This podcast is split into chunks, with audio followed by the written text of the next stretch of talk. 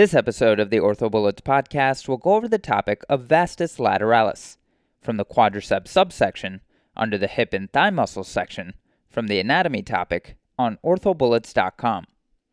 In this episode, we'll go over the origin, insertion, action, innervation, and arterial supply to the vastus lateralis. So, starting with the origin, the vastus lateralis originates at the superior portion of the intertrochanteric line anterior and inferior borders of the greater trochanter, superior portion of the lateral lip of the linea aspera, and lateral portion of the gluteal tuberosity of the femur.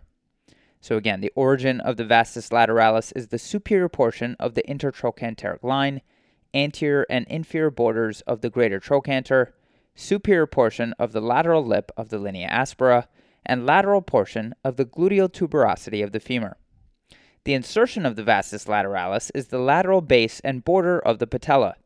It also forms the lateral patellar retinaculum and lateral side of the quadriceps femoris tendon. So, again, as far as the insertion, the vastus lateralis inserts at the lateral base and border of the patella, and it also forms the lateral patellar retinaculum and lateral side of the quadriceps femoris tendon. The action of the vastus lateralis is to extend the knee. Again, the action of the vastus lateralis is to extend the knee. The innervation of the vastus lateralis are the muscular branches of the femoral nerve, which receives contributions from L2, L3, and L4. Again, the innervation of the vastus lateralis are the muscular branches of the femoral nerve, which receives contributions from L2, L3, and L4. The arterial supply to the vastus lateralis is the lateral circumflex femoral artery. Again, the arterial supply to the vastus lateralis is the lateral circumflex femoral artery. So, again, to quickly review, the origin of the vastus lateralis is the superior portion of the intertrochanteric line, anterior and inferior borders of the greater trochanter, superior portion of the lateral lip of the linea aspera, and lateral portion of the gluteal tuberosity of the femur.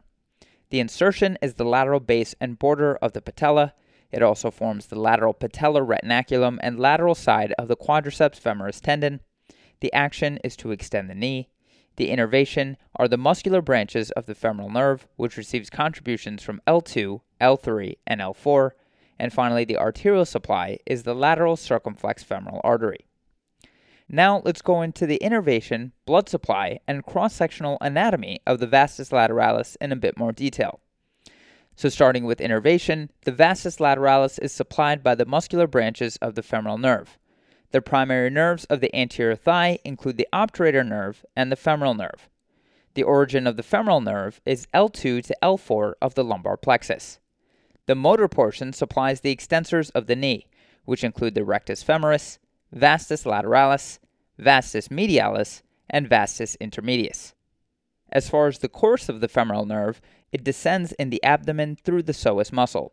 It runs behind the inguinal ligament and into the thigh, where it splits into an anterior and posterior division. It then passes through the femoral triangle, lateral to the femoral vessels, and the terminal cutaneous branch is the saphenous nerve.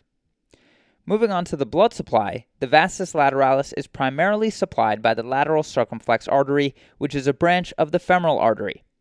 So, speaking of the femoral artery, it branches in the thigh and these branches include the profunda femoris, medial femoral circumflex, and lateral femoral circumflex.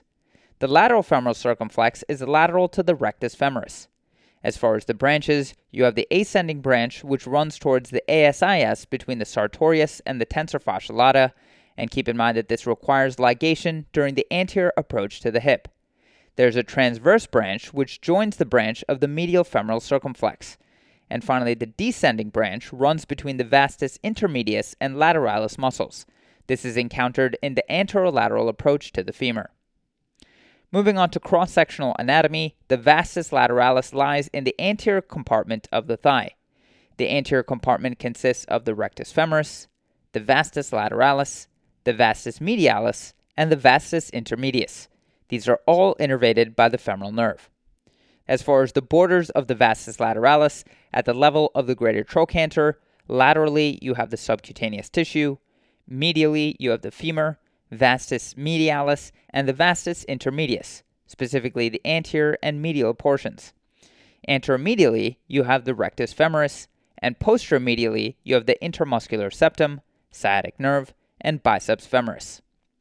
Relevant surgical approaches that involve the vastus lateralis include the anterolateral approach to the hip, otherwise known as the Watson Jones approach, the direct lateral approach to the hip, otherwise known as the Hardinge or transgluteal approach, the posterior approach to the hip, otherwise known as the Moore or Southern approach, the lateral approach to the femur, and the posterolateral approach to the femur.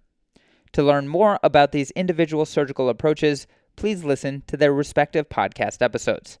As far as clinical conditions involving the vastus lateralis, the one to know is a quadriceps contusion, and to learn more about this, listen to the podcast episode about quadriceps contusions. That's all for this review about the vastus lateralis. Hopefully that was helpful.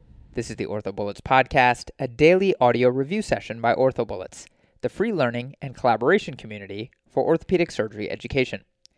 Keep in mind that these podcasts are designed to go along with the topics on orthobullets.com, and in fact, you can listen to these episodes right on the OrthoBullets website while going through the topic.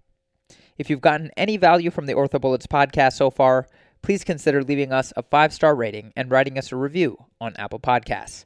It will help us spread the word and increase our discoverability tremendously. Thanks so much, and we'll see you all tomorrow.